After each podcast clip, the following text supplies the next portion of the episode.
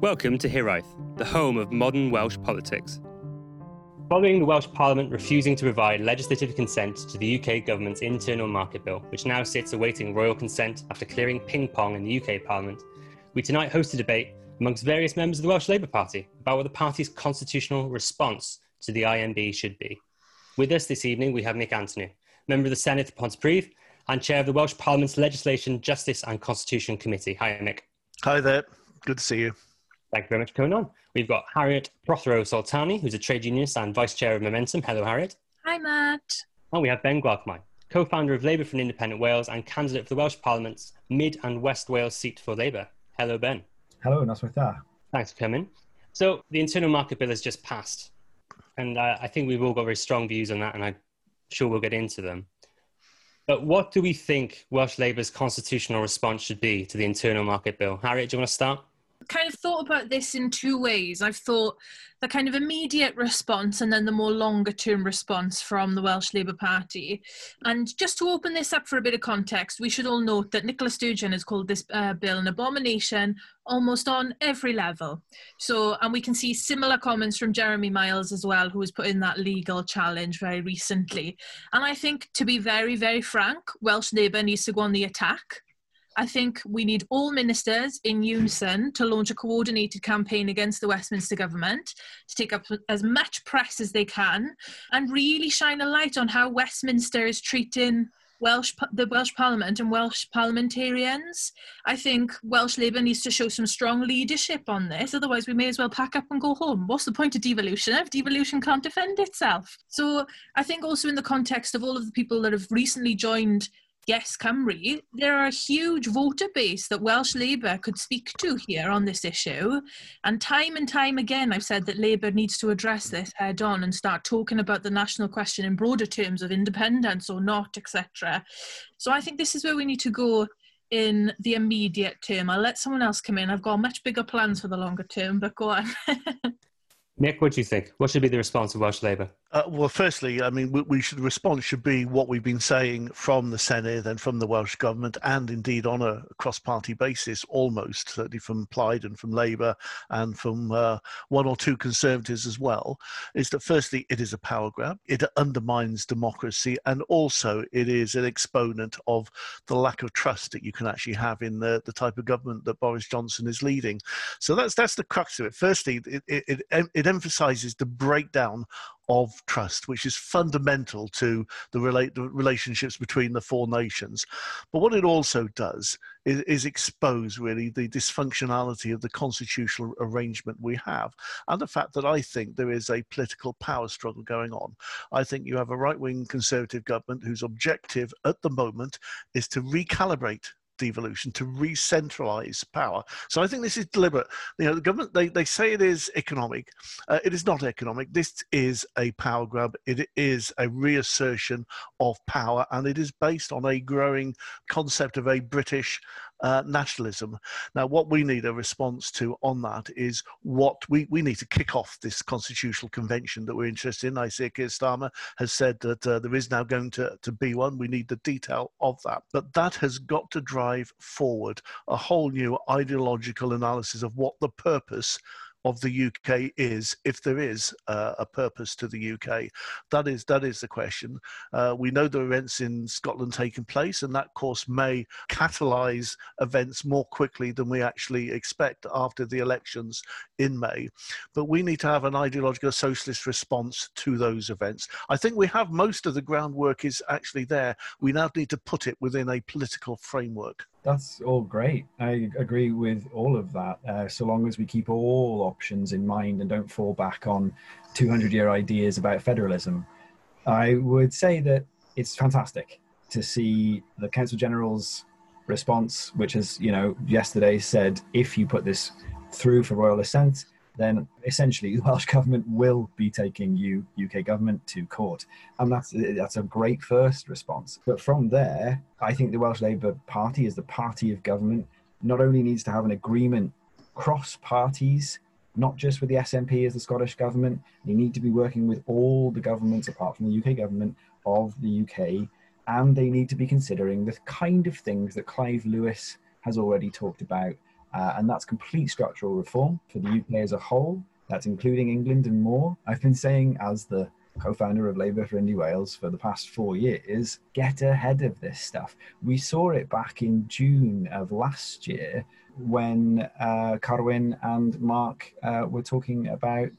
Um, you know the constitutional graffiti of uh, the UK Parliament becoming sovereign in uh, in law and on statute, uh, and then that actually went through, and officially UK Parliament is sovereign and nothing else is, even though both Carwyn and Mark believe that sovereignty should be, if not is, shared. But if it's not on statute, and this is what we're discovering more and more with the UK government, if it's not on statute, they will go around it or they'll bulldoze it.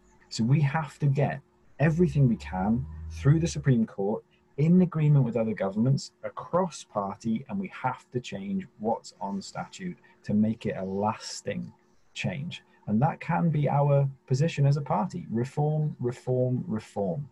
So you talked about reform. A lot of people say that that needs structure. A lot of people have talked about confederalism. Carwyn's talked about confederalism. Others in the party talked federalism. Others in the party have talked independence.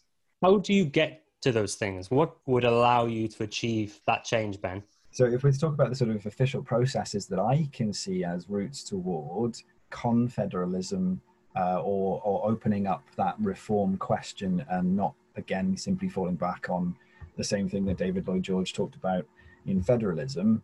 Um, obviously, it can come from grassroots, it can come from CLPs. Part of the progress of Labour for New Wales is to, in the next year, literally next year, is to start a proper campaign of debates and discussion, much like the previous OMOV campaign. And obviously, OMOV uh, came to Cymru kind of in, the, in a similar vein because uh, it was passed in the English Labour or UK Labour Party first. But it can happen in reverse. It has happened with other things in reverse, and the right campaign could do it. A campaign is an excellent first step to raise that awareness and also encourage uh, discussion through uh, other movements like Yes Cymru, like Harriet said, I think that for us in Labour for New Wales, the campaign is the first step, but then so much of it is involving big voices like Mick, and it's amazing to have him uh, chatting about this now and others uh, in time, and then seeing where it goes. Obviously, we're a democratic party.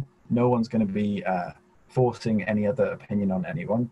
But in time, I personally think there will be momentous things happening over the next few years, like Scottish independence, like a change in leadership in the Welsh Labour Party. And that could bring with it its own difference.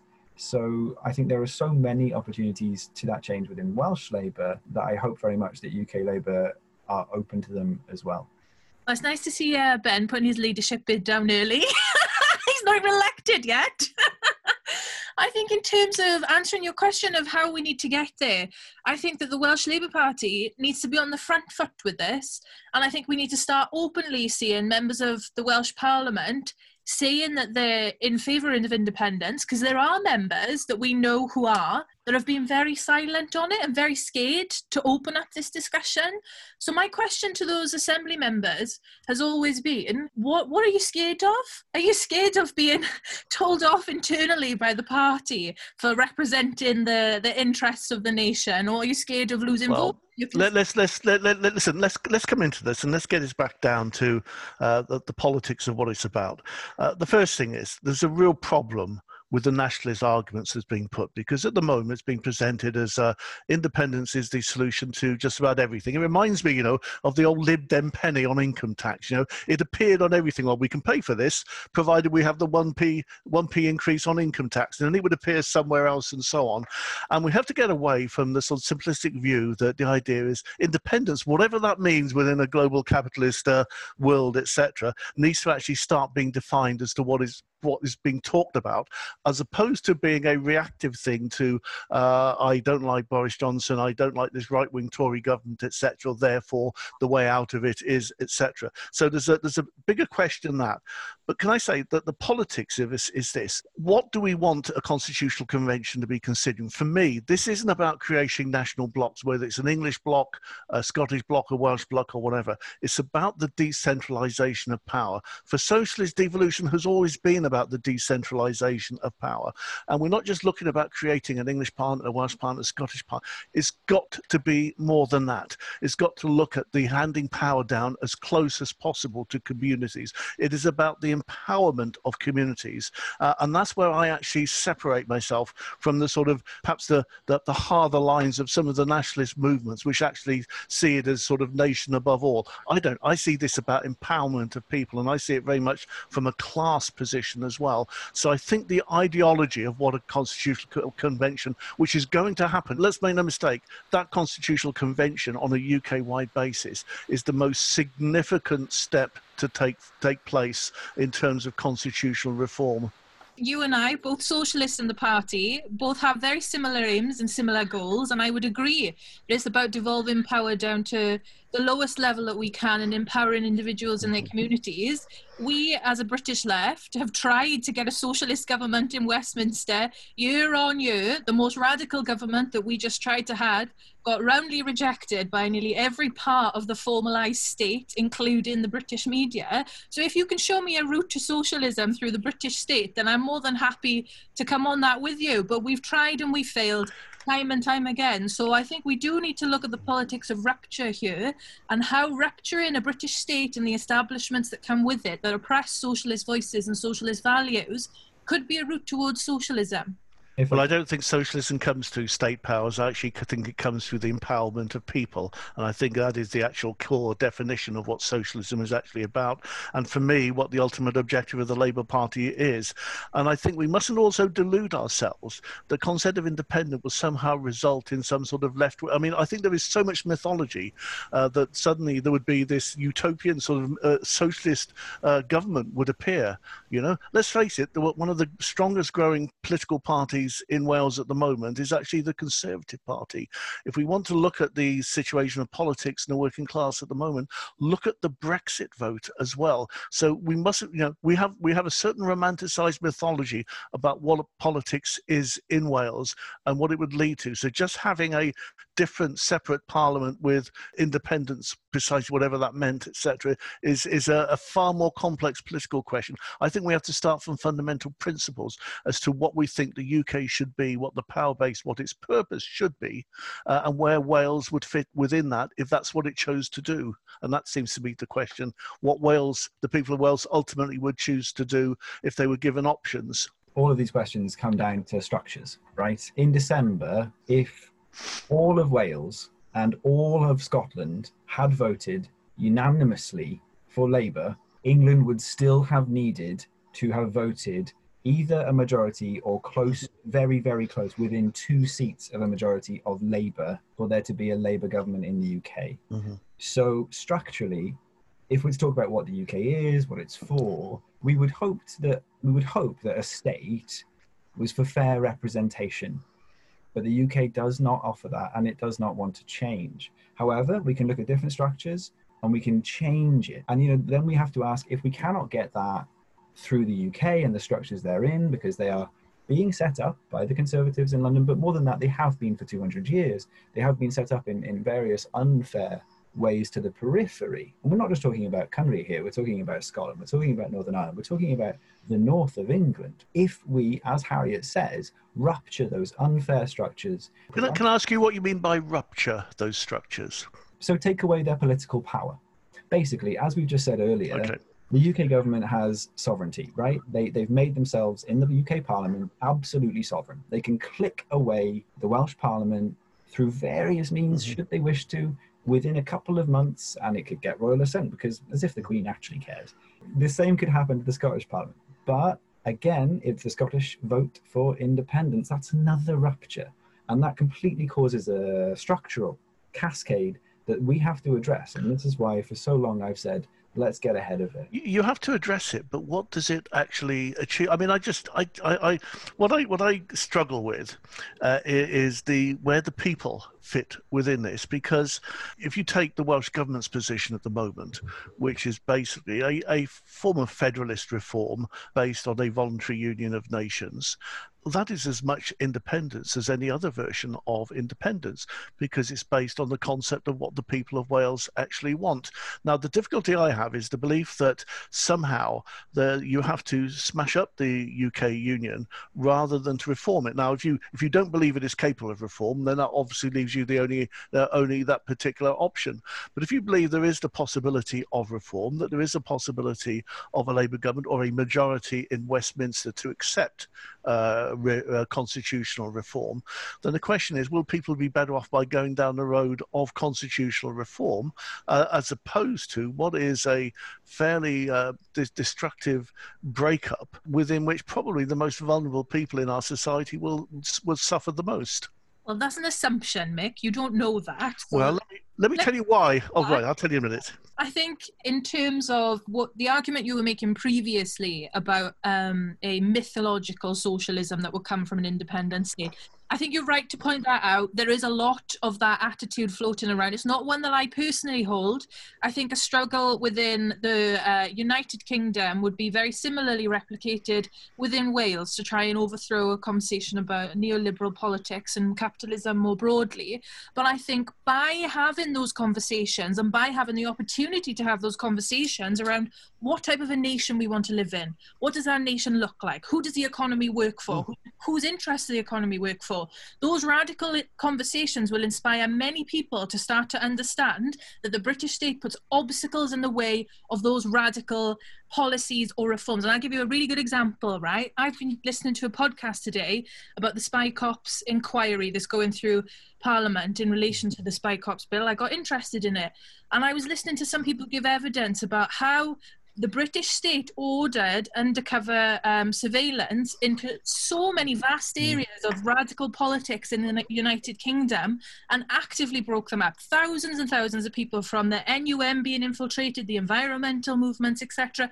This is one example of how the British state tries to take hold of radical energy and disperse it in a conversation where we, in my vision for what we could do when we're asking people about independence, is literally get assembly members like yourselves on a bus, traveling around Wales, having conversations in halls, asking people, what type of a country do you want to live in? What type of an economy do you want to live in?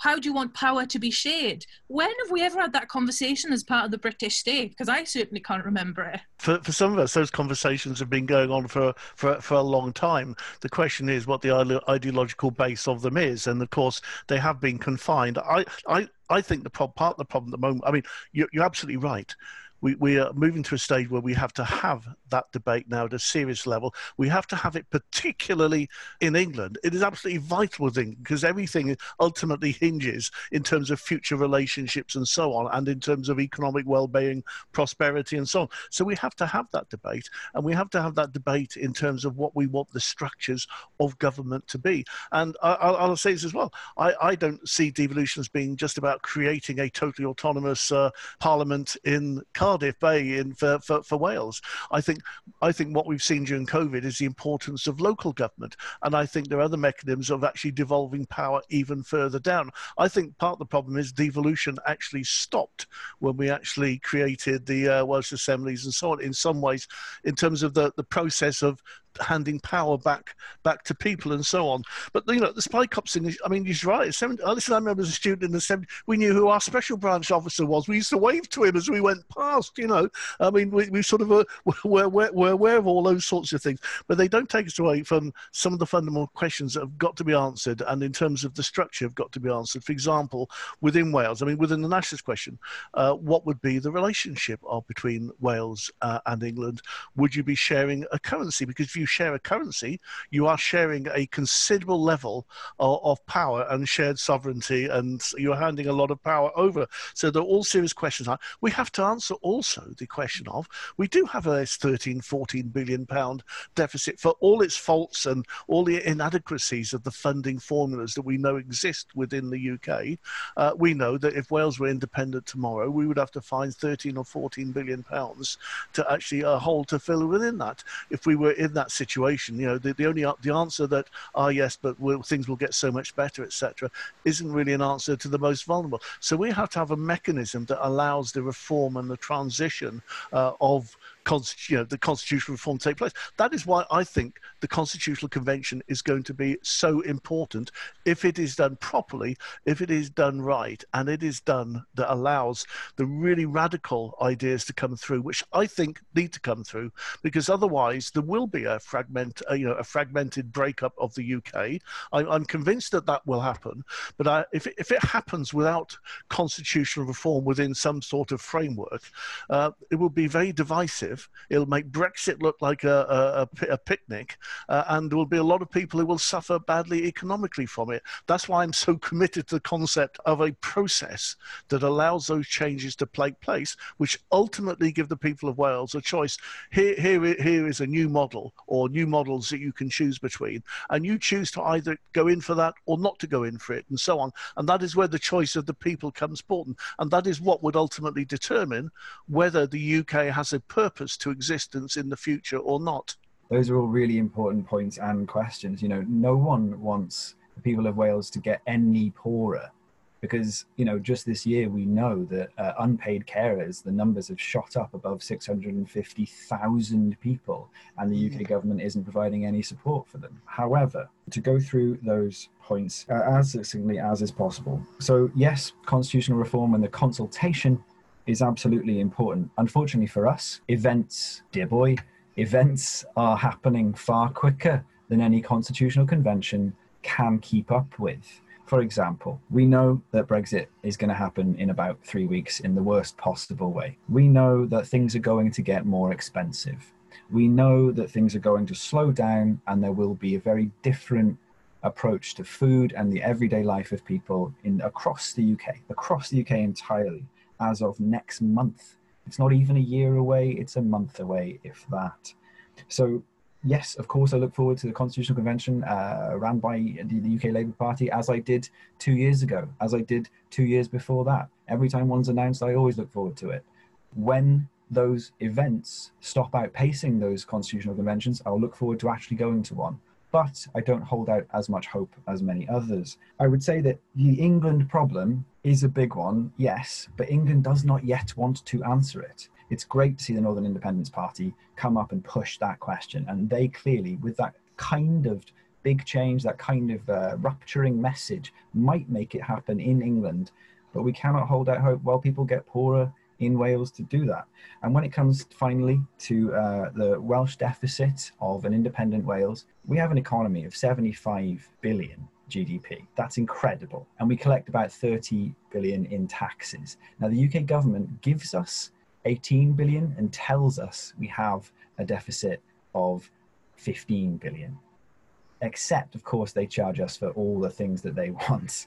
So where does that extra money go? In an independent wales we would be in charge of our finances and some argue that we need to be in charge of our own currency so we can implement things to alleviate poverty like ubi that westminster was entirely resistant to even with a great letter cross party organized by kevin brennan and beth winter brilliant mps of ours in london organised cross party UK government didn't even bother to respond to it in any proper way. I'd love for there to be great change across the UK, but events are coming quicker and we need to be ahead of them.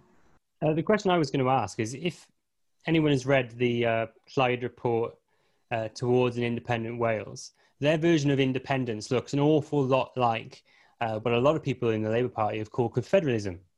Do you envisage once this uh, constitutional convention takes place, I'm going to say it will for this purpose, when it does take place, that you could ever envisage a situation where Labour could walk hand in hand with Plaid to get this constitutional change done, if it looks similar to what they desire and, and what we eventually pick, Mick?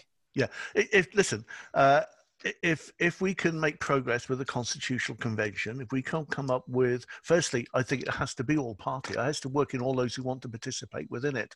This is not something that can be done sort of with labour wanting to impose etc when you are reforming the structure of the the nations and the societies of the uk it has to be something that embraces you know all the different communities and processes for the future because you want something that is going to be uh, sustainable for 50 to 100 years and is capable of reform as as change takes place. So so uh, just as with achieving devolution i mean i was involved in the 79 uh, referendum for devolution that ill-fated thing uh, uh etc and uh, the, you know there was there was there was a cross party. I mean with the wales for the assembly campaign was cross party uh, Elystan Morgan then labour mp now retired judge led it. And there were representations from across the parties. Uh, it, it, can happen, it has to happen. The main differences that exist between, say, Plaid and Labour over the independence issue, are really over a nation nation based uh, approach as opposed to a class based uh, approach. Those are the main differences in terms of the objective, and that is empowerment and so on. There is an enormous amount of common ground, and uh, you know, any the whereas we may well be sorting out what our position is as a party on a UK basis as what we think that constitutional reform should take place, the process of constitutional reform has to be something that embraces uh, other political parties as well. Harriet, do you think that the version of independence or confederalism that Plaid and some in Labour talk about are, are the same thing? And do you think that the visions of Wales that independent supporters within the Labour Party and those in Plaid to support independence are the same, or do you think that they're asking slightly different questions of that future future nation? Look, I haven't read this bloody document, so I'm not going to pretend I have, okay? But what I can comment on, I had a conversation with my partner about this actually, because he's not convinced about independence. So we were chatting about uh, he asked some of the questions that Mick was asking about, you know, like what type of a movement is the movement for independence? And you've just touched on it there. And I tend to think that I can see the people that are joining Yes Cymru in their droves and in great numbers are either disaffected Labour Party Corbynistas or young Plaid Cymru lefties. So I think there is a lot of work that can be done there. Obviously, there's going to be a traditional uh, constituency of, you know, old-fashioned Plaid Cymru, uh, soft Tory uh, voters who are going to be in that uh, coalition, but I imagine there's a lot of work that could be done between left wing Labour Party members, left wing Plaid Cymru members to try and come to analysis that does include the full gamut of um, class politics rather than uh, national politics. I think, to be honest, we push at an open door if we started to have those conversations. We just don't start to have them because every time someone in the Labour Party brings it up, another member of the Labour Party is like, ah, nationalism, and just shuts the whole thing down. So I am more than willing to have those conversations with those members, and I think it's something that we should be trying to do for certain. I, I don't know what constituency you're you're in because we don't have that problem with those debates. I mean, we've actually had these debates in my constituency. I know they've had them in Cunning as well. You know, and I think there is a clearly changing uh, uh, nature of the debate that is taking place. The debate is growing. You know, I'm involved already with a with group with a, a group where we're trying to actually develop an alternative policy to either hard. As, you know, we think the choices aren't just between a sort of hardline nationalism and a hardline unionism. Actually, that there is actually. Uh, a, a, mechanism which is based on decentralization and empowerment. Now, those all those variations of debates actually are, really important, but they but they are going. I can tell you. I mean, you know, when I joined the Labour Party in what 70, 74, the politics was extremely different. It was actually quite internationalist in a very hardline way, but the debate has changed because the economy has changed, society has changed. We are now in a global capitalist economy. We are in, a, in an environment where we no longer have those global institutions, whether it be the mines, the steelworks, institutions that actually created almost the, the structure uh, of the UK state. All those things have gone. Uh, the nature of technology has changed matters. Uh, and that's why the nature of politics has to become more diverse. That is why language is so more important because identity has become much more important uh, in, in, the modern in the modern world. You know, where you have three or four major sort of cultural influences and so on. Ben, you've been involved in in Yes, Cymru and Labour for a long time. is there this common ground? Do you think there is a common vision for that? I think there is. I think that obviously the movement being so, uh, the Yes Cymru movement, that is, the independence movement being so vast uh, as it is now, there of course are going to be different points. But um, it's funny that Mick should mention Elystan Morgan. Uh, he it was one of our patrons uh, when we first started Labour for Indie Wales, uh, because he, like Carwyn now, recognised that confederalism has to come through a push for independence, and fairer structures only come through clarity, and fairer class-based politics only comes through that. Having read the Plaid document, I actually think it's uh, it's a bit neoliberal and it, it's not what I would want. But I I know that they're way more radical than that, and they're the sort of younger that Plaid Ifanc. Uh, they're as radical as we are, um, and sometimes we're more radical than them. You know, I'm an eco-socialist. I want a sustainable future. The idea that Wales should be a nation just to be another independent nation and continue in a neoliberal vein doesn't really ring true from my experience throughout the movement. What I can definitely say is that they are internationalist, they are inclusive, they want everyone in Wales, no matter where anyone's from, to be a part of the independence movement and to establish a fairer. And it's about that. So many times, so many of us agree, it's about fairness. And that is, in many ways, the most simple way you can put class politics. If something isn't fair, then it isn't right. And as it is, while you know uh, the Tax Justice Network proved last year that London extracts wealth from its UK peripheries, that isn't fair. That isn't right. Mm. And what it does is it takes that wealth from poorer people and it gives it to the richest, just like the Tories have proved in the COVID crisis. They'll take money from the Bank of England and give it to their friends, their rich already friends, and leave many of us, poorer people, suffering and without. And really, that is, uh, you know, the cross point between the traditional nationalist politics and the class politics that I'm pushing for, and you know, so many in Labour for Indie Wales and the independence movement are pushing for. It's about creating that fairness, and that's where that umbrella really meets in the middle. I think the key, I, for me, the key challenge is uh, can the UK be reformed? Uh, if it is reformed, how would you want it to be reformed? And if it is reformed, is Wales being better part of it? Now, that depends exactly on what the content of those arguments is. One of the objections I have, or one of the disagreements I have with the nationalist movement, apart from the total usual lack of actually definitions as to what you're actually talking about, and there is a real there is a real issue o- over this because I've been involved in arguments where we're talking about things, and you have to go back to basics and say, well, look, you you have to define what you're saying first, so I know whether when I use this these descriptions the same thing. But one of the things we mustn't forget in all of this, because there's a real danger in this, it turns into a debate of political parties uh, and political activists, uh, uh, and at the end of the day, then loses out and forgets the fact that this is ultimately about the people of Wales, people of England, people of the uh, of Scotland, uh, and so on. Uh, because if there was a referendum tomorrow, uh, on independence, however you defined it, leaving those arguments to one side, I, have no doubt that would lose it hands down. I've actually no doubt that there is a very substantial majority that want to see a relationship with England with as part of a UK.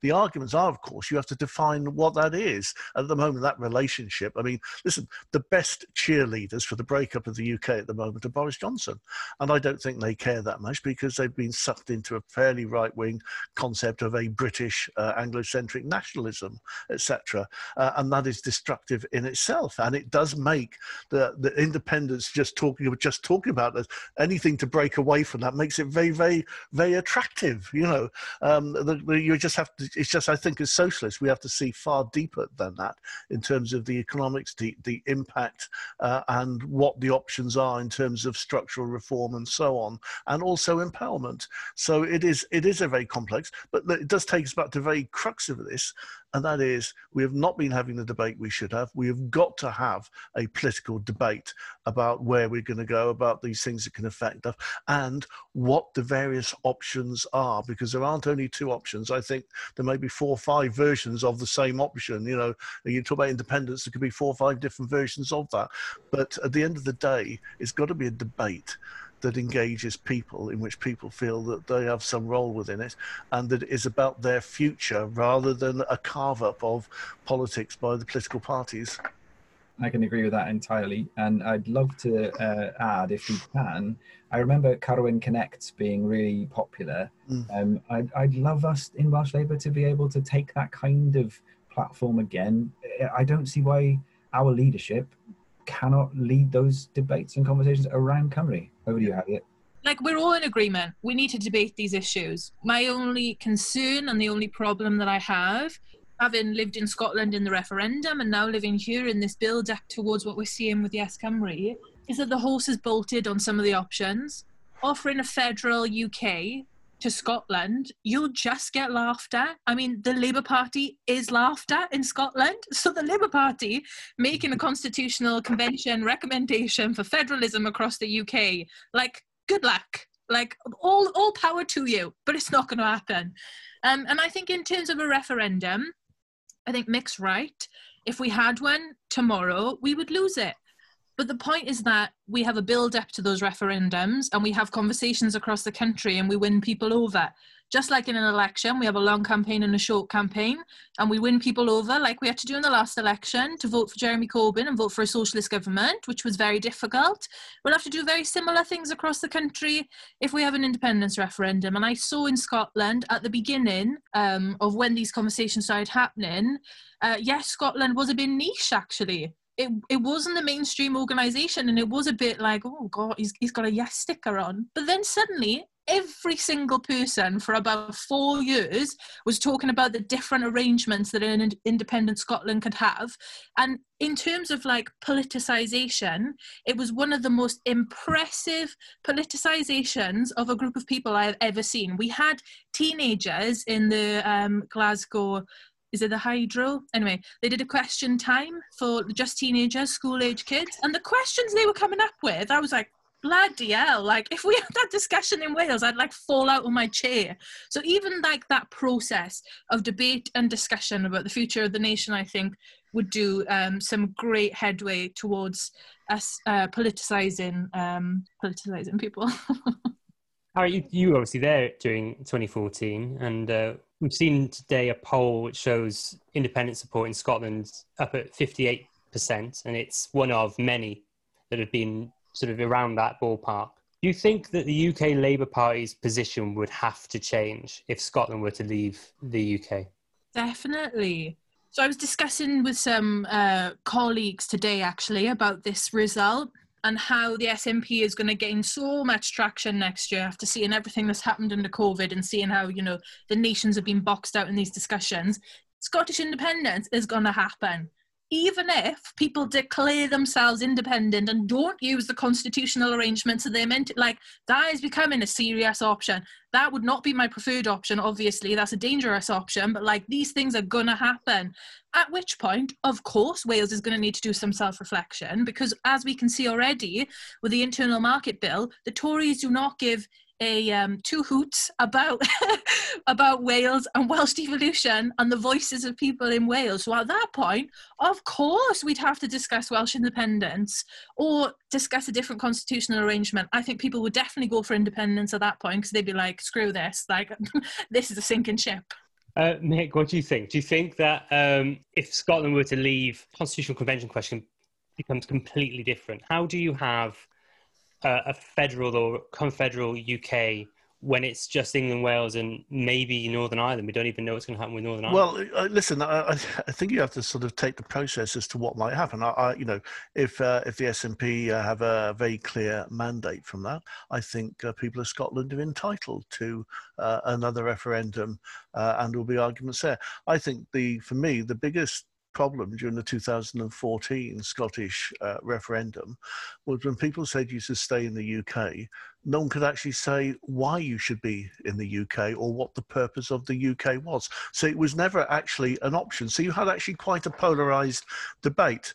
Uh, I know from the people I, I talked to with it in Scotland, I, I, don't think it is quite as polarized in terms of two absolutely clear. I think there are a lot of people with uh, varying views in terms of what the relationship uh, with England or with Wales or within the UK should be, but will fall one side to the other because that is the nature of that that debate uh, at the moment. And I think that is the failure of Labour is that at UK level, we haven't. I had hoped I was arguing, uh, you know, several years back, this could have been Ed Miliband's really great statesmanship act to say we've got to, we've got to sort out this constitutional mess uh, in a way that is democratic, that is egalitarian, and reforms and gives people real options.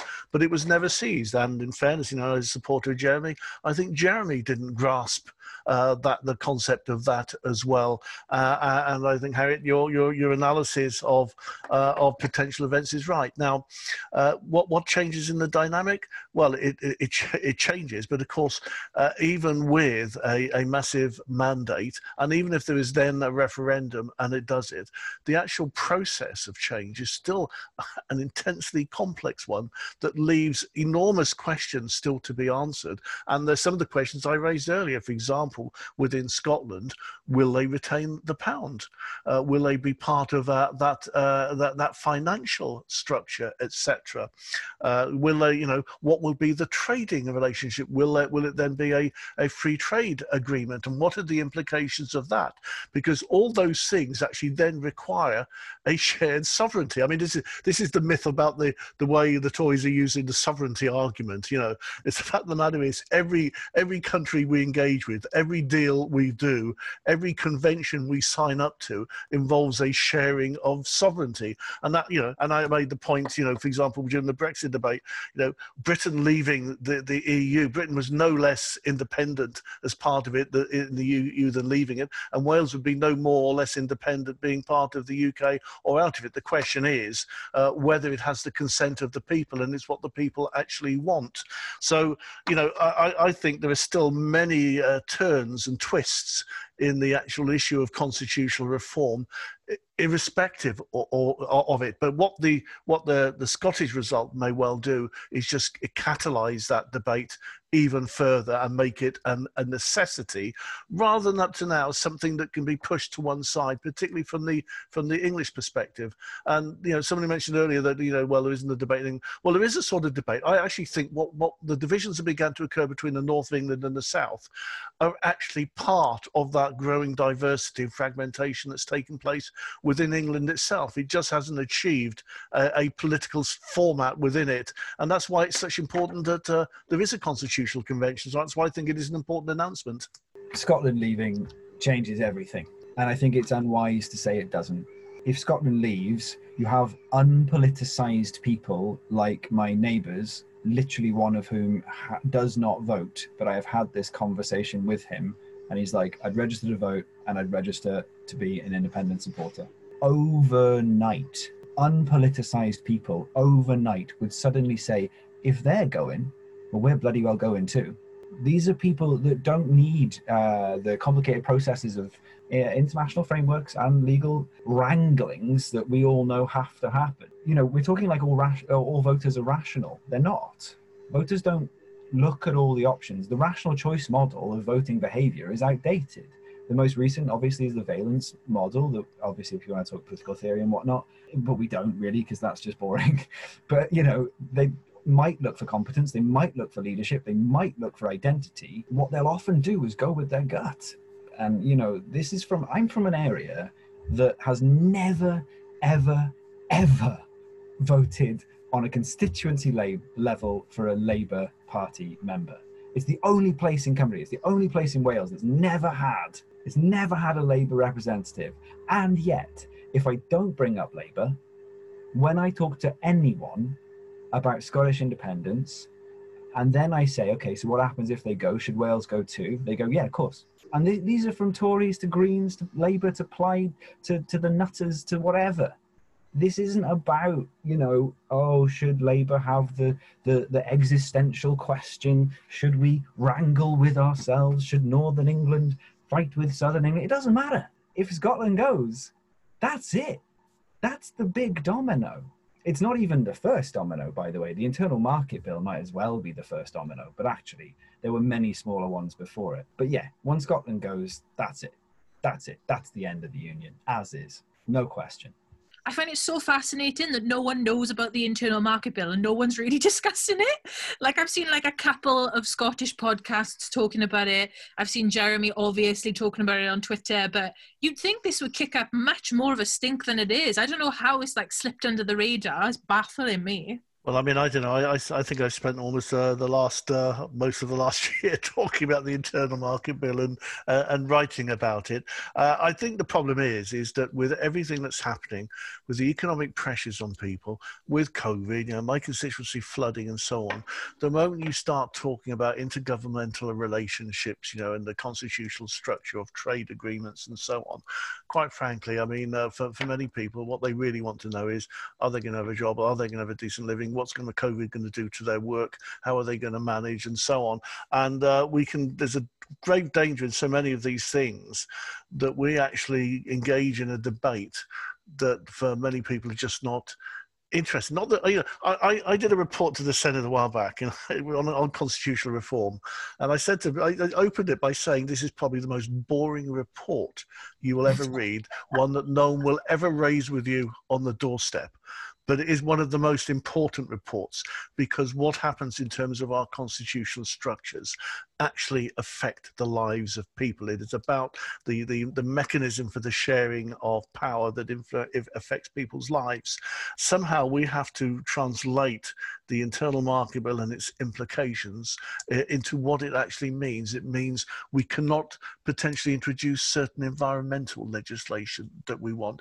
It means decisions that we can take on not spending two billion pounds of our money on a 12 mile stretch of motorway, etc., mm. can be overridden and we, we can be charged for that. You know, it, you have to put it in ways in which it actually puts it in the minds of people as saying that the decision that you may make to elect someone to get get them to do this that they may not now be able to do because of what's happening in London. Do you want that? You know, and I think that's I think we we haven't developed the politics of that debate and brought it to a level that people can actually grasp it is attack on their power this is the point I was trying to make. You might be writing about it loads, Mick, but uh, it's not translating to people. I apologise, but uh, you know you are a politician. So. I, I, am writing it for the Senedd rather than, but uh, but you're right. I think I think even if I even if I wasn't, I mean, I think trying to get over that boundary of the debate in terms of what impact it will have on people's lives is is really quite quite quite fundamental. We may find this same sort of debate with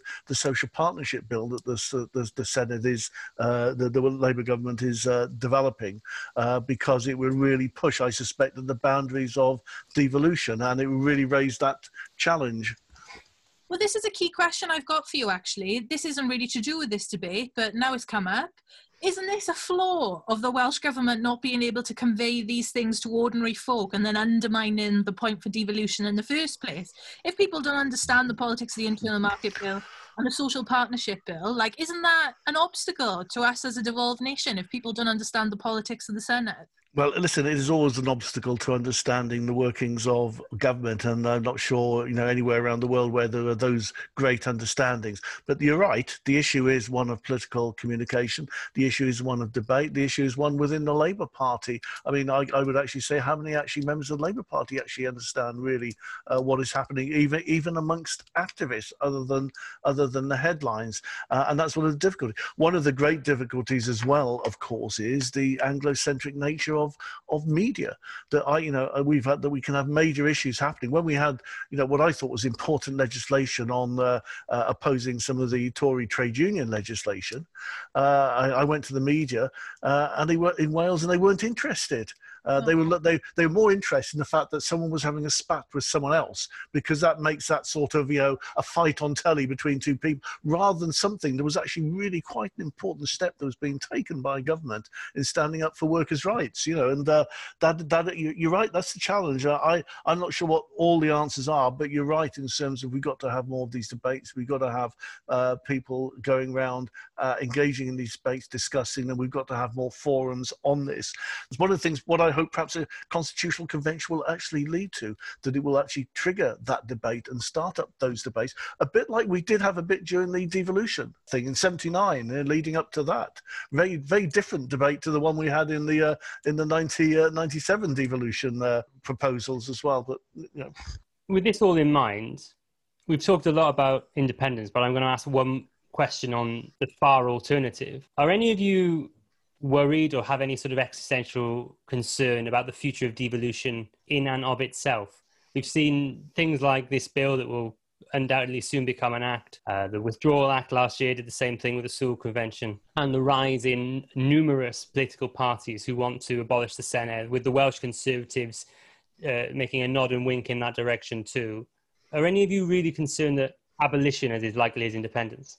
I don't think abolition is as like. I think there's a clear majority in terms of you know cross parties in support for the uh, for the Senedd and for devolution. I just think the devolution as a concept itself has now moved into a different realm of of four nation government. My bigger concern about the uh, the sort of uh, abolish assembly is is basically uh, a sort of a, a latch on, an attempt to latch on to a sort of fairly right wing populism uh, by fairly right, fairly uh, far right individuals using the uh, uh, the proportional structure that we have to actually gain get into the the Senedd in the first place to give them a base. Uh, my concern is it is it is divisive. we saw how politically destabilizing the Brexit and the referendum was and the divisions that began to occur. Uh, and I think they are still stirring up and promoting that. And it's no surprise that those are promoting that are also promoting far right issues. Uh, I mean, one of them even wants uh, to bring back smoking into pubs, you know, but the attacks on refugees, the attacks on immigrants, you know, the, the, the, the subliminal racism which they deny they are, but which is inherent in their policies, and also the neoliberalism of their policies. But also, you know, the bizarre thing about, you know, the, the Welsh Conservatives who really haven't developed as a party, as a Welsh Conservative party, to give a Welsh voice to that Welsh conservatism, which I don't think is healthy for Welsh democracy, you know, really, really very much are a, a sort of appendage of number 10 Downing Street. The fact they will say, we will not spend on in Wales on anything that is not specifically devolved to us, that is not reserved, etc. Well, if that was the case, then I mean, half the spending we're doing on transport and public transport, the money we're spending on the internet, we probably wouldn't be able to have this meeting now because uh, we wouldn't have the internet because it's not a not a devolved matter and so on. That is a very worrying trait that you have a Conservative Party that is actually trying to compete now with the the far right element in the hope it will increase their base, and I think that's bad for Welsh democracy that you don't have a strong Conservative Party with a clear Welsh agenda. That's a really interesting point. I think in terms of like the far right groupings in the Senedd, whether they've moved from Brexit Party to wherever they're going, like they're Muppets, right? You've told me I can't swear, so they're Muppets, and Muppets are going to Muppet. My bigger concern is people who, under COVID, who didn't even know who Mark Drakeford was, right, before COVID. And then suddenly they've got to follow two sets of hmm. rules. They've got Boris saying one set, and then this new Drakeford guy saying another set, and they've become newly educated about the functioning of the Senedd and you know the the powers that the Senedd have. If that goes badly, if we have constituents across Wales seeing Mark Drakeford as having failed under COVID, then I can see how they could tap into, I'm not saying he has, but if they see it as that, I could see how they could tap into a sentiment of, well, what's this assembly? What's it done for me? But messed up on COVID, who's this Drakeford? Blah, blah. I can see that being a sentiment that I'd be more concerned about than uh, far right Muppets who are like diminishing in number. I'm a little more concerned, I think, than our other panelists. Um, I'm not someone who thinks the abolish argument is growing. Not at all. I think actually it's shrinking. But I think alongside the Conservatives, as you said, uh, giving a nudge and a wink to that, we're very much in danger of a future of what Leighton Andrews called Dino, uh, devolution in name only.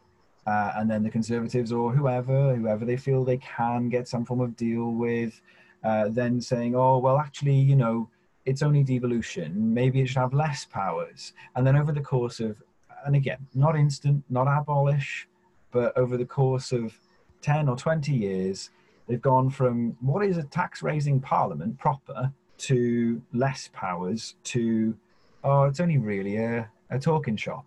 And then it's only really a, a, a place where politicians retire to, or it's only really some rubbish that we don't actually need. And it's at that point that the slow grind, just like Brexit, they've managed to overturn, in our case, two referenda that they will spend the next 20, maybe 40 years trying to do.